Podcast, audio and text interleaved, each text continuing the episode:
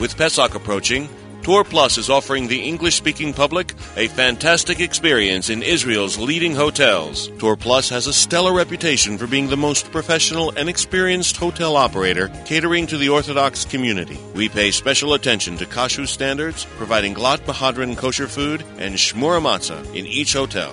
Visit us online at www.tourplus.co.il and click on English at the top. That's tourplus.co.il. Tour Plus for the complete vacation.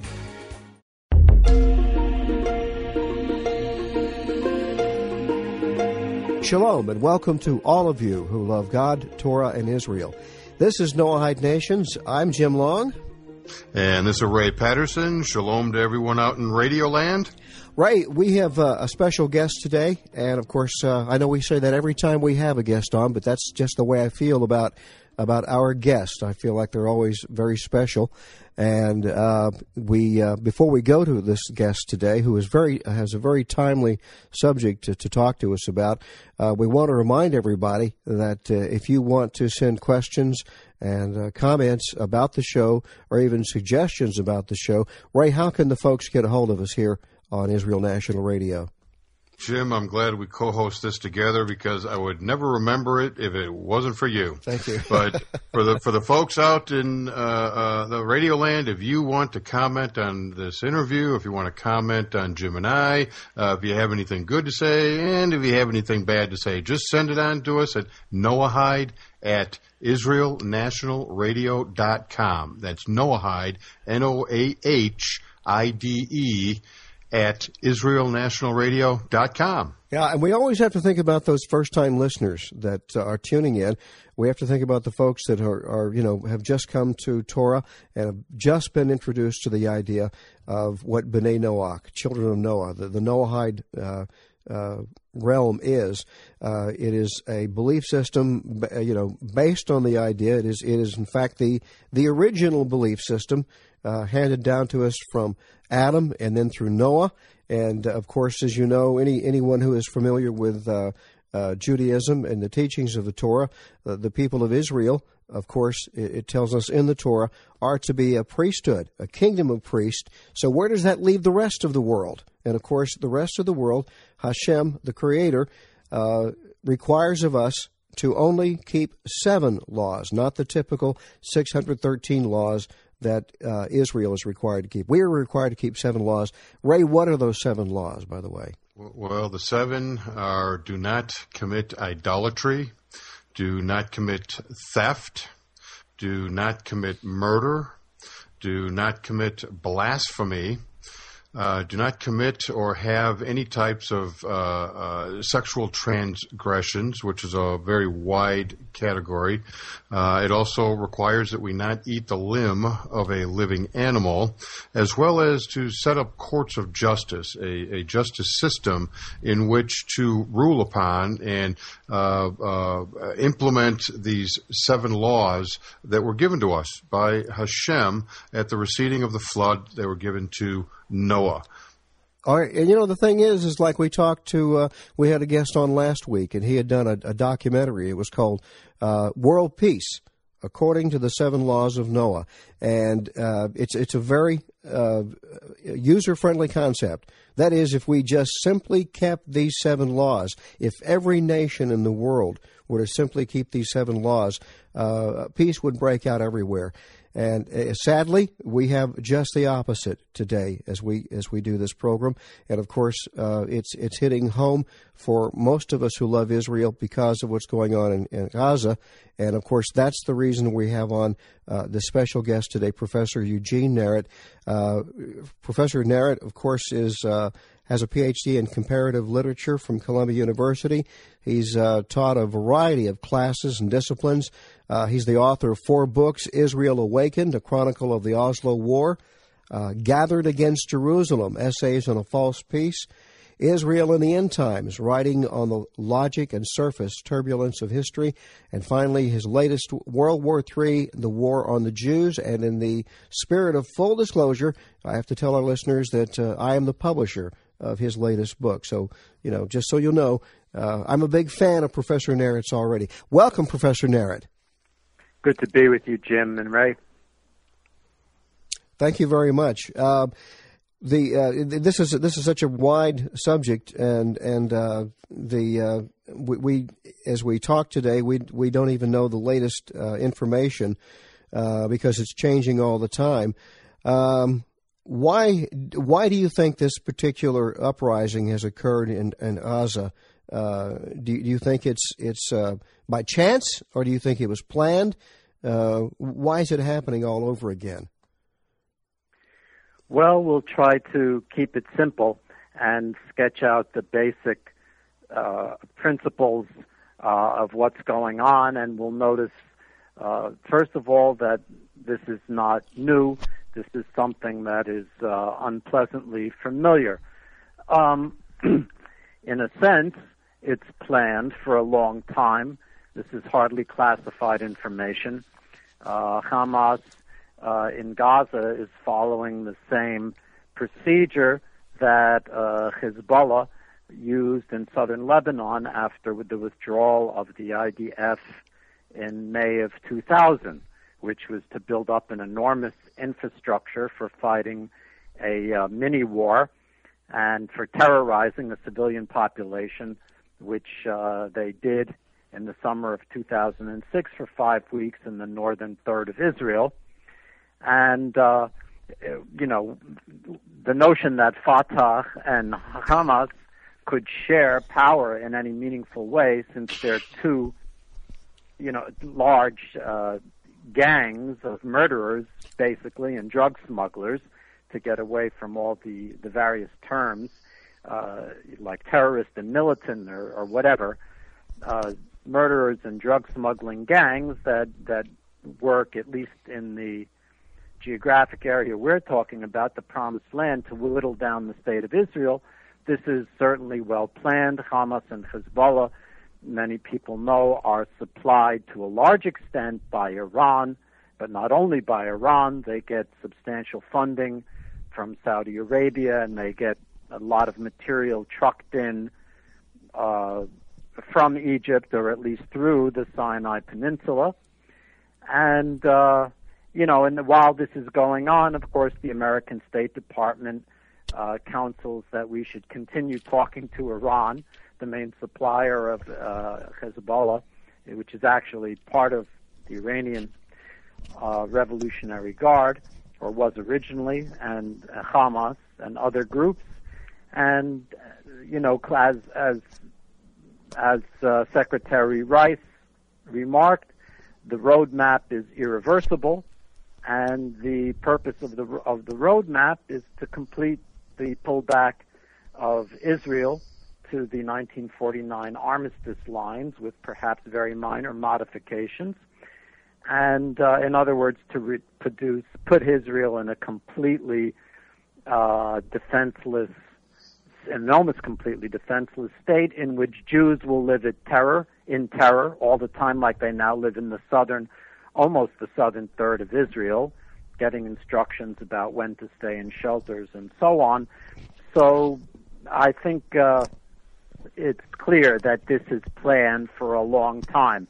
I mean, we know that before the expulsion of the Jews and the destruction of the Jewish two dozen or so communities in the region of Gaza, as it's called, as Gaza is really called in Hebrew, it's a Hebrew word, um, in uh, summer of 2005, there were five years of mortar and rocket fire and other kinds of murderous terrorism, you know, blowing up school buses, for example, uh, shooting into cars uh, with uh, civilians, women, and even children, getting shot in the head, things like that.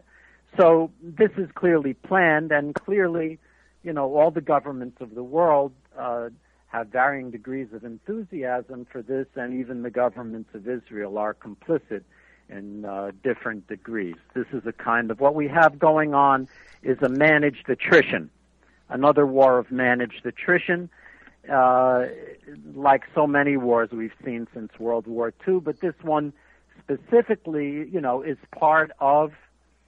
It's really an extension of the Arab attacks on Israel that began. Uh, in March 1920, but certainly began in a large scale late in 1947 and have never really ceased. Professor Narrett, yeah, I was I was kind of I was wondering, do you think that uh, this this latest round of of uh, attacks by Hamas? Uh, do you think that they even have the foresight to look at it from a political standpoint? I mean, do you think this this new uprising has has anything to do with the uh, the outcome of the of the U.S. elections at all? Is there anything? Is there any connection at all that you see? I think uh, Hamas definitely at its uh, higher echelons, the people who make the decisions for it, uh, certainly uh, are talking all the time, not just to Iran, but to many other contacts, probably through intelligence agencies or diplomatic uh, diplomatic bureaucracies in various states, certainly in Europe, almost certainly in Russia, and uh, who knows where else. You know, we have a very loud um, uh, a group in the United States, diplomatic and intelligence echelons that say we should talk to Hamas, of course, and we should Israel should negotiate with them. We should negotiate with them. Uh, some of the networks in a related event about after the, the slaughter in Mumbai brought on some uh, a fellow uh, who they they turned into gave him great prominence, uh, who was saying that we should stop using the term war on terror altogether and we should hold out the olive branch to jihad and so on. So yes, I think, but I think this is Jim.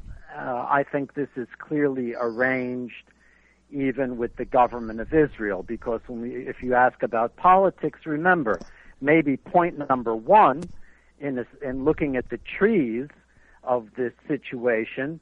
Um, we know that it's election season in Israel. There is a government in Israel, the government that carried out the expulsion of Jews uh, 9,000 or so Jews from Gush Katif, that is the Gaza area, all of which, by international law, is supposed to be part of the Jewish state, uh, even uh, as amended by the British when they took the lands east of the Jordan River away from the Jewish state. Gaza was supposed to be included, and then eventually that that, that got changed too. So uh, anyway, the the Jews in Gush Katif were, you know, expelled and their communities were destroyed, and Hamas, that was the part assigned to the Israeli government, which can certainly be called a client regime, uh, sadly. And then the part for Hamas was to uh, destroy the synagogues, and probably many of us saw photographs of what they uh, very happily did to the synagogues, and to use these towns and other places in uh, what's called the Gaza Strip since Egypt's army conquered it in 1948. That's a completely ahistorical term.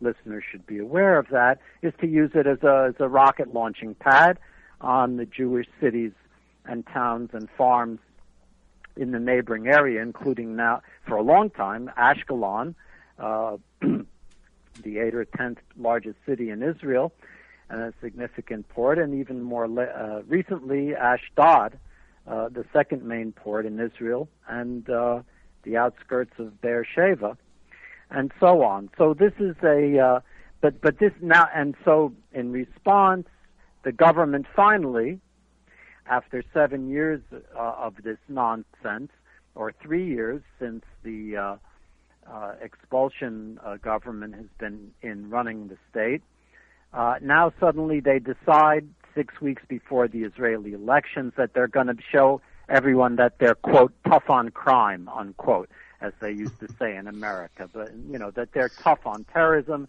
they're fed up and they won't take it anymore and they're carrying out a bunch of very limited surgical airstrikes.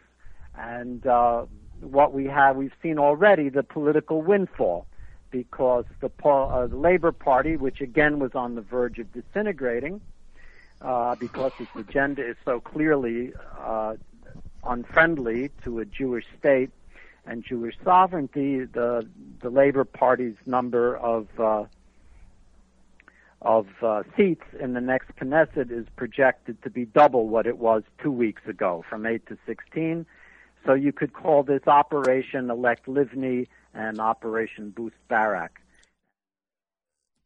Uh, Professor Professor Narrett. By, by, the way, if you just tuned in, we're talking to Professor Eugene Narrett, who is the author of uh, World War III, The War on the Jews, uh, Israel in the End Times, uh, Gathered Against Jerusalem, also Israel Awakened, a chronicle of the Oslo War.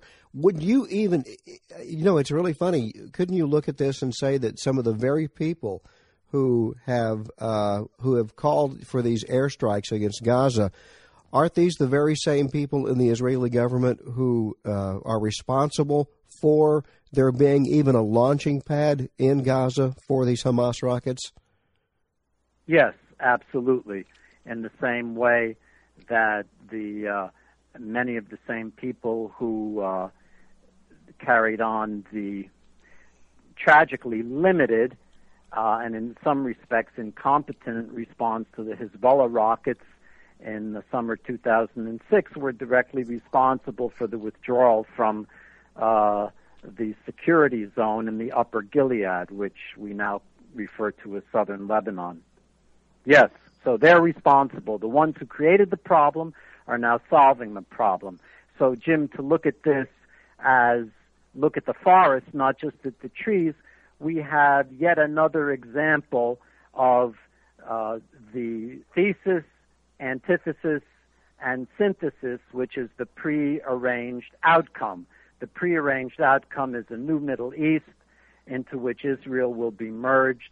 Uh, the last bits of Israel so- of Jewish sovereignty in the Promised Land will be destroyed.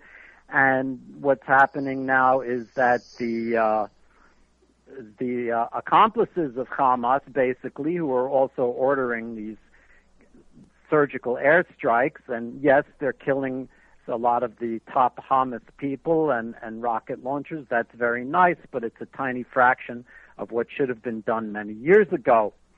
Uh, but they're on, look, they're, they're, Egypt is in favor of this attack. Most of the Islamic world, at least in the Middle East, is greatly in favor of this attack because they're all afraid of Iran, which is really the dominant power in the region and uh, they know Hamas is a is a finger on the on the hand or the arm of Iran, and they're afraid of them.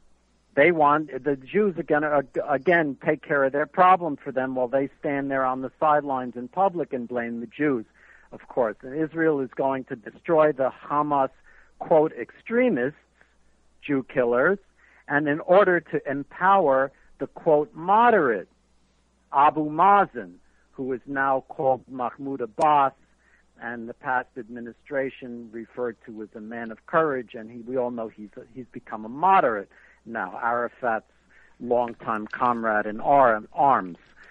So this is, you know, Israel's destroying Hamas.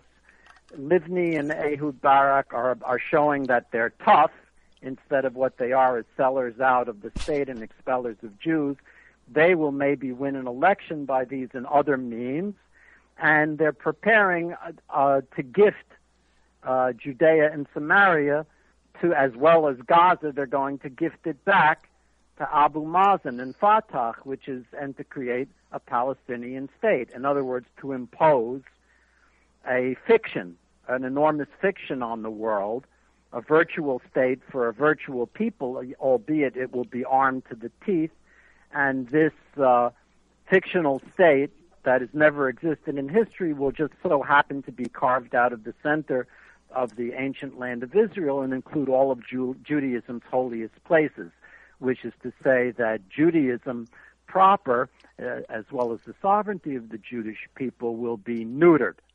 And that is a long term plan of the people uh, putting together what they like to call a world federation or a world commonwealth or a world collective. They have a number number of synonymous terms. That that is a bit of the forest of what's going on. This is the this the dialectical attrition. Uh, you, Hamas provides the thesis. You could look at it that way by their constant murderous terrorism. Finally, Israel comes in as the antithesis to be blamed by the entire world. And the whole purpose is not to liberate Gaza from these uh, Arab and other imperialists and murderers and to create a flourishing part of the Jewish uh, state, but to give it to Abu Mazen, a terrorist, for, for a state, so-called state that will be so anarchic that there'll have to be some kind of NATO or EU supervision or presence uh, on the ground. There it is. It's an ugly business.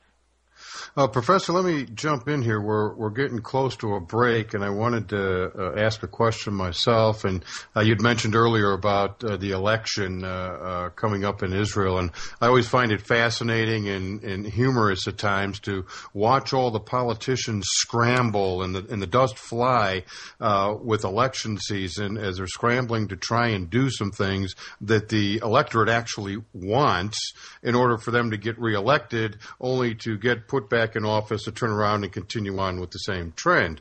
And as you well know, we had a recent election here in the United States with uh, uh, the president elect Barack Obama. And he has clearly stated, well, two things. Uh, he has thumped that uh, uh, he believes in Israel. He believes in Israel's uh, being able to defend itself. But at the same time, earlier during the election process, he was touting how he was going to be speaking to Iran. Now, whether it was him personally or uh, an envoy that he chooses, uh, we don't really know that yet. But he wants to sit down and uh, seemingly have coffee and donuts with Iran, who has clearly already stated that that they want the annihilation of the Jews in Israel. And uh, uh, if we can be taken out along with it, well, so much the better. It will have been a good day. And and I'd like to ask you with regards to the end times it would seem that the U.S. is currently, with the present administration, at least uh, a, a, a, what you might be able to call a friend that would be there for Israel if, if it came down to you know the serious action needing to be taken. But I kind of am wondering about these end times with Obama moving into office. That are are we going to see the prophecies come true that the nations meaning all nations, rise up against Israel once we see this new administration take over. And Professor Narrett, I need to interject here that you've got about uh, 45 seconds to answer that, or at least uh, give us part of it, and before we go to the break, and we can pick it up after the break. So uh, uh we're kind of against the clock here. But go ahead with. Okay, here's the nutshell. Uh, the new administration is the old administration. If you want to see all the nations of the world gathered against Jerusalem, uh, you can just look at what the quartet is. The quartet is America, Russia, the European Union, and the United Nations. In other words, all the nations of the world led by the three superpowers, America, the EU, and Russia, which, at least in this way, uh, very much play on the same team. We're talking with Professor Eugene Narrett about the situation in Gaza, and you're listening to Noahide Nations on Israel National Radio.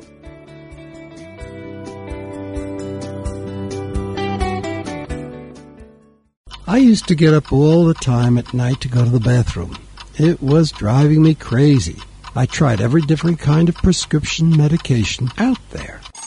Finally, I found Priso brand Apuntima. It comes in men's and women's formulas, is an all-natural herbal remedy that helps with urinary problems. Get Priso. It helped me, and it can help you too. Visit Priso.com. That's Priso.com. Aleph Shin, the number one best-selling Jewish techno-thriller novel, was unique for the Jewish market in excitement, imagination, and inspiration. Now, Ten Lost, the prequel to Aleph Shin, is author Sender Zev's latest literary masterpiece. It reveals the mind-boggling background of the awesome tale of Aleph Shin, available at Jewish bookstores throughout the United States, England, and Israel. See the ad on Israel National Radio or check out the website at www.tmspublishing.com.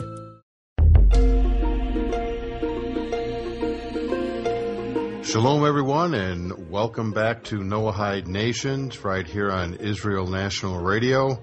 We are blessed today to be speaking with a very wonderful man uh, by the name of Professor Eugene Narrett. So, Professor, welcome back, and I'm, I'm going to go ahead and kind of catch us up where we were. Uh, we were talking about the uh, the potential biblical prophecies relating to the current events, such as the elections coming up in Israel, also the recent election of uh, President-elect Obama, and how this ties in potentially to biblical prophecy of the end times and the nations literally rising up and, and, and going after Israel. Can you kind of share some more of that with us? Well, as I mentioned, uh, every, if you just think about what the quartet is, uh, it becomes very evident that then the quartet, which has been pushing what is called the roadmap, uh, which means the expulsion of almost all the Jews from the central part of ancient Israel, including the four holiest sites of Judaism. So this is not just a war on the sovereignty of the Israeli state, by no means. This is a war on Jews and on Judaism. This is a war to put the light of, of Judaism out of the world and to replace it with the, some kind of multicultural uh, so-called postmodern liberalism, they'll call it. That's what they started calling it when they began promoting it in 1910.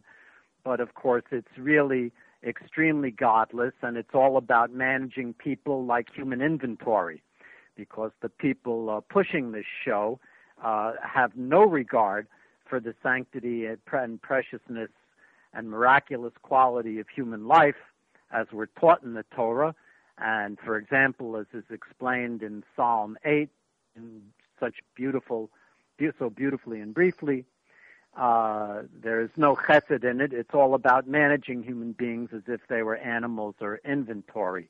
And it's not about blessing and increase, as uh, the Rambam teaches us. Uh, bless, uh, birth pertains to blessing in a comment on uh, Sarah and, and other things, and we know we're commanded to increase. Well, we're being told all the time there's too many people in the world.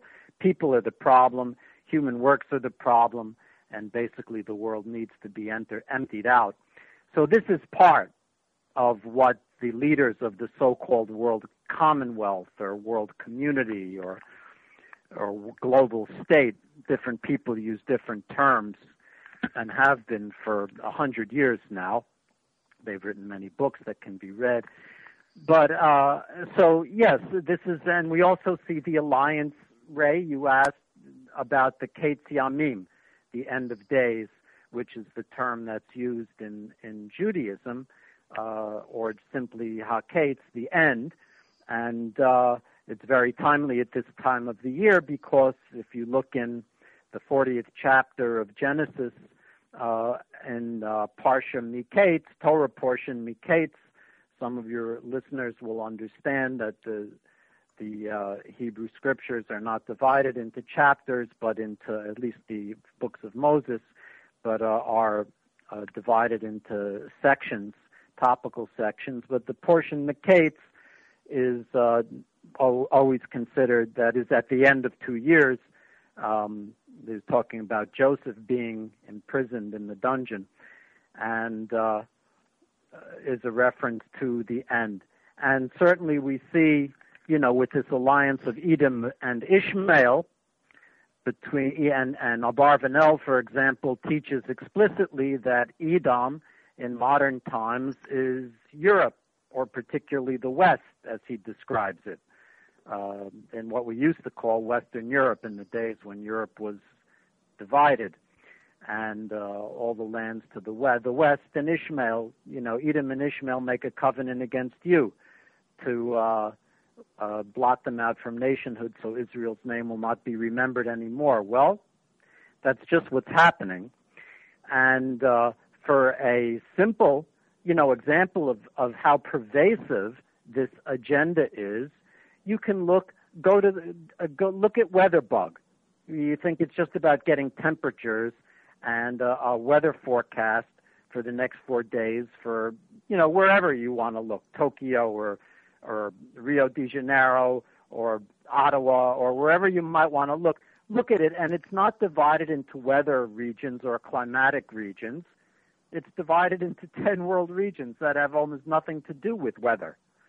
And lo and I, behold, I never knew that. one of the yeah, just take I I didn't either. I just noticed it the other day because uh I wanted to check out a you know a city somewhere in the world and I, for some reason it struck me. I said, "Gosh, this is curious. Look at that. It's what's called the Greater Middle East with Iran included in it. this is part yes, and I mean what is what is the weather in northeastern Iran on the border of the mountains of Afghanistan have to do with the climate in the Sinai Peninsula? You know, not very much. Or in Beirut, not very much. But uh this is part part of the the larger dialectic I called I talked about the managed attrition and the to get the uh, the scripted outcome or synthesis all of the all of the uh, hatred and all of the bluster and a lot of it is bluster by uh, Ahmadinejad uh, to destroy Israel which he certainly would be happy to do and and and many other people in the world it's just you know this is part of a way he will be replaced by a quote moderate voice, the same way Khaled Mashal and Nasrallah will be replaced by the so-called moderate Abu Mazen or Mahmoud Abbas. They've got the head of the Alliance for Civilizations also there in Persia, or one of the heads, I should say. And uh, they'll bring him in, and we'll have a one big happy family um, from from Iran to Egypt and Israel, of course, will be the engine, and Jews will be constantly under attack and in need of more security. And who can provide the security for the for the nightmare that has been created by largely by Esau, just the way it's told in the uh, Tanakh and also in the Midrash. Uh, it will be uh, the security will be supplied and guaranteed. The peace will be guaranteed by Esau. You asked about some of the uh, the prophetic passages, and certainly I'm no prophet.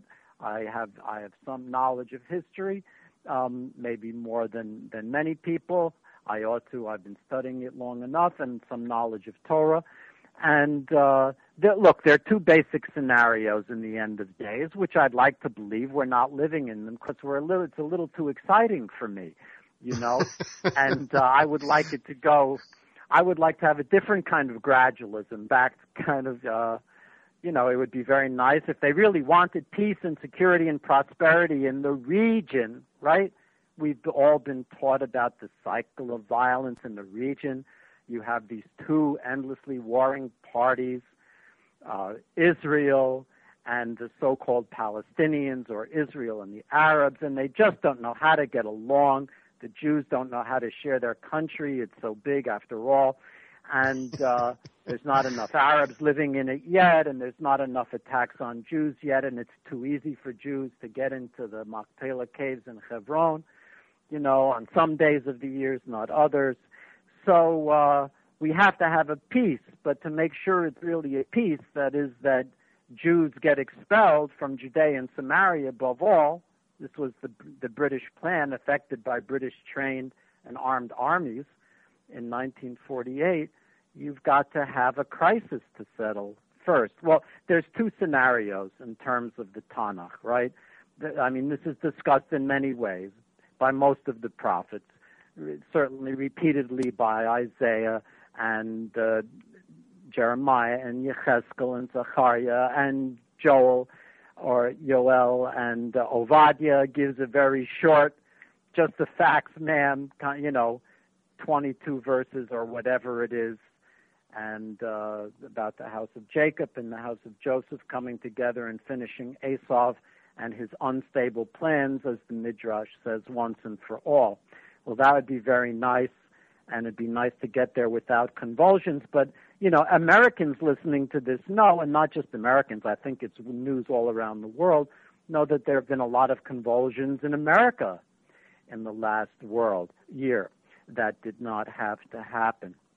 But the two basic there are two basic ways of looking at this. It can happen like eh, as Yechezkel talks about it, which you alluded to, that the nations uh, uh, come all together because they have their evil design in the head of uh, Gog, and he leads this coalition, and it gets annihilated by uh, by uh, fire out of the heavens and so on, which is only too easy to make analogies for, and uh, it's a big horde, and they'll get they'll get finished off and buried. in Israel and, and an intact, integral Yisrael Shlema, or entire land of Israel, that has to be entire and unified, just like the Creator is, and just the way it was supposed to be. And uh, or it can happen as it's you know the other. Just to name two of the two main alternatives, it can happen as Zechariah describes it in the last three chapters of his book which is that there will be a massive attack on Israel and that there will be enormous uh, carnage in the land. There will be a great e- earthquake and so on. And uh, the waters will flow out to the eastern and western seas, the Persian Gulf and the Mediterranean, which are really supposed to be the borders of Israel. Maybe someday some of us will get to see something like that against uh, all odds.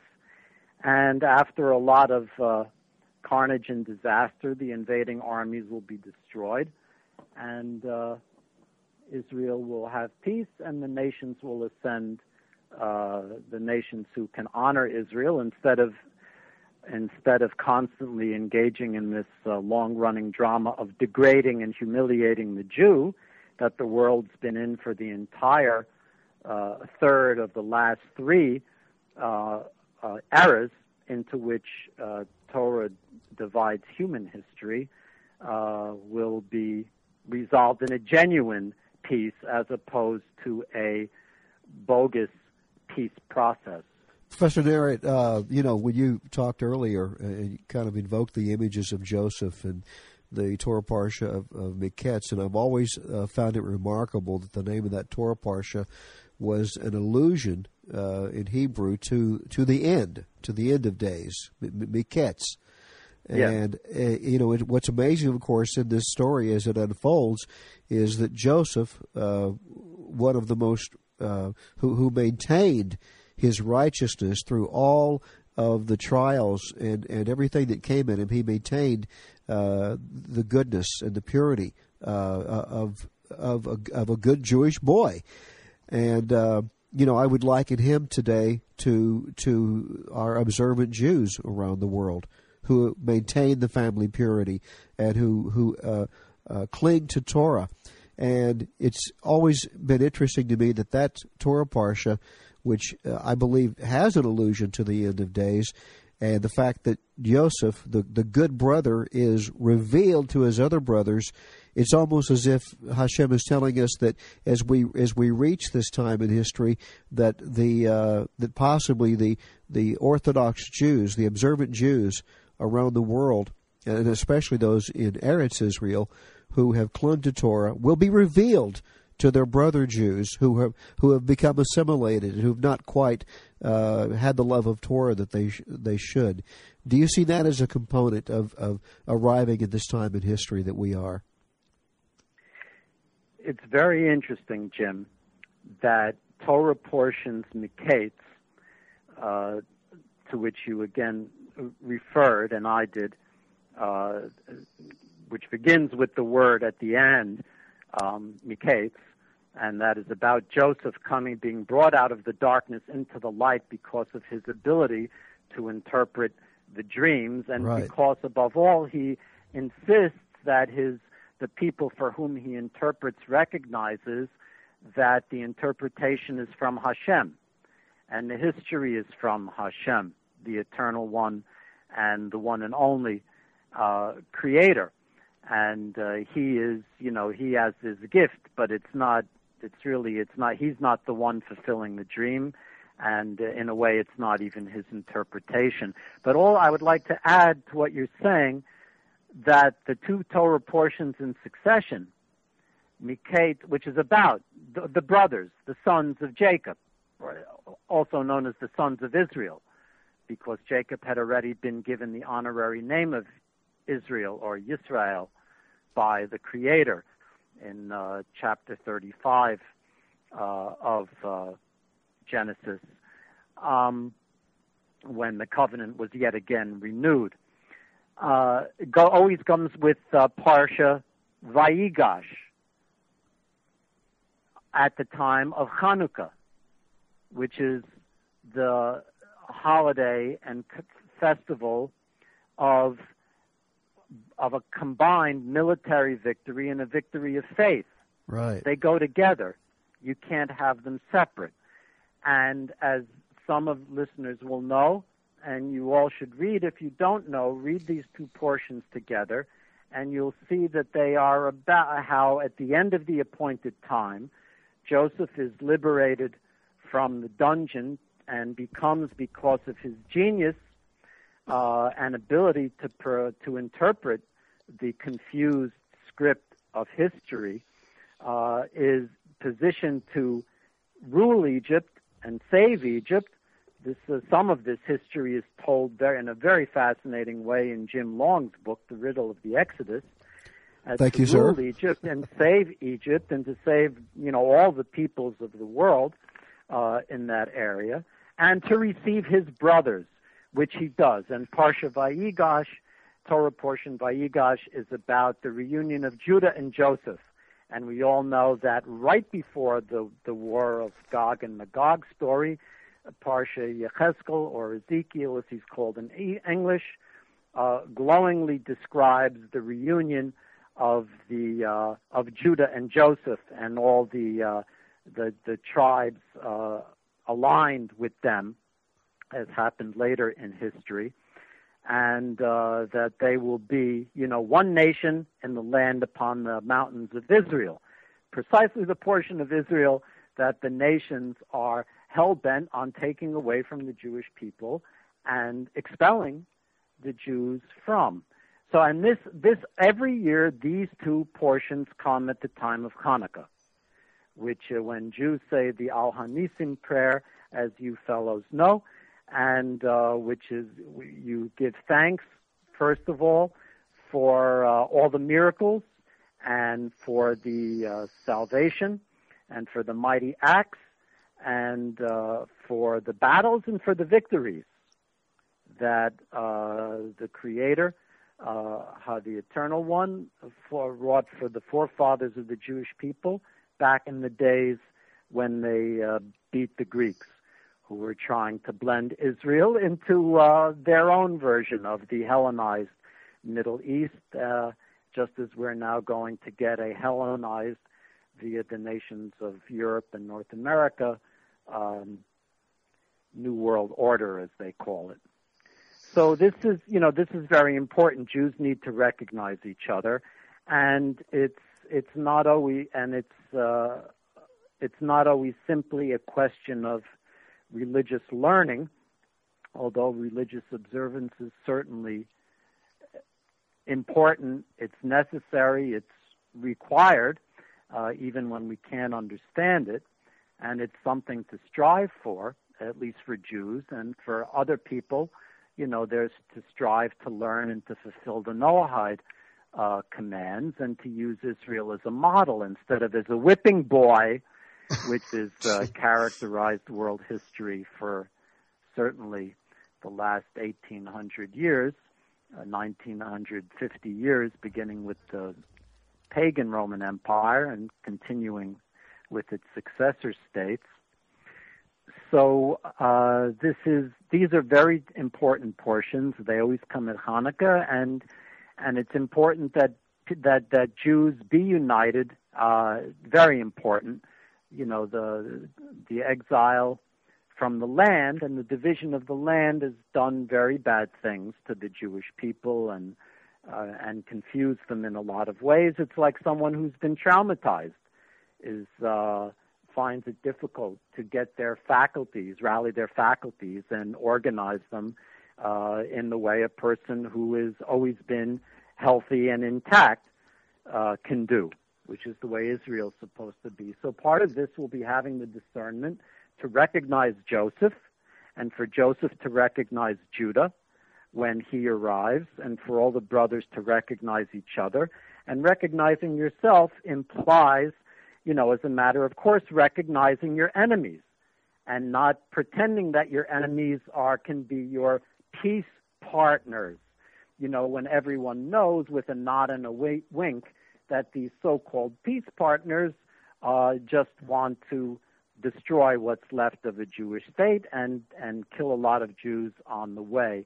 That the peace process is, of course, just as it says in Ezekiel, peace, peace, but there is no peace. It's a war on the Jews. Well, that's a, a real good place, I think, to uh, uh, draw the, the conversation to a close. And uh, you've been listening to an interview with uh, Professor Eugene Narrett. Uh, he's the author of four books, the latest of which is World War III, The War on the Jews. Uh, Professor, it's as always, it's been fascinating.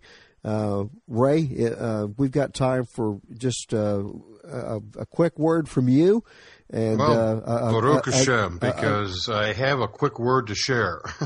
we all are aware of the media's coverage of the protesters of the Israeli embassies around the world. Where were these people six, eight weeks prior to Israel finally standing up and defending itself? Where were these people? Where were they protesting when Hamas was launching their missiles into Israel? why are there so many people in the world that are so anti Semitic that they clearly demonstrate it in the fashion that they do? Well, there's Edom and Ishmael, but there in, in modern times there's the mass media, which is owned and controlled by the people who uh, want to get rid of Judaism and the idea that there's anyone who can run the world other than themselves. And, you know, they have been for many decades at work uh, burying the history of what, and as well as the contemporary events, distorting it of what's going on in and around Israel. And so these people are just regurgitating what they hear, and some of them are no doubt planted to to whip up this kind of. This is part of what this strike against Hamas is about to to to create this worldwide storm of fury again against the Jews. We've seen this hundreds of times. Professor, thanks so much for uh, joining us today. It's always a pleasure to, to speak with you and to hear you speak and read your articles. And until next week, always remember to look to the heavens, my friends, because Hashem is always looking out for you. Cut down on time at the airport. Introducing the ultimate airport experience by Menashe Sopher's airport service. It's the first of its kind. The VIP Meet and Assist shuttle guarantees a completely stress-free traveling experience to and from Ben Gurion International Airport. Online at msopherairport.com. Tell them you heard about it on Israel National Radio. Menashe Sofer Airport Travel, Speed and Service. M-S-O-P-H-E-R Airport.com. Praying for 40 days straight at the Western Wall in Jerusalem is a famous Jewish practice. Many have made the pilgrimage to pray for marriage, income, children, or healing. Now you too can have a 40 day prayer. Western Wall Prayers will employ a full time Torah student to pray on your behalf or on behalf of a loved one for 40 days straight at the wall. If you need a special prayer, visit westernwallprayers.org. That's westernwallprayers.org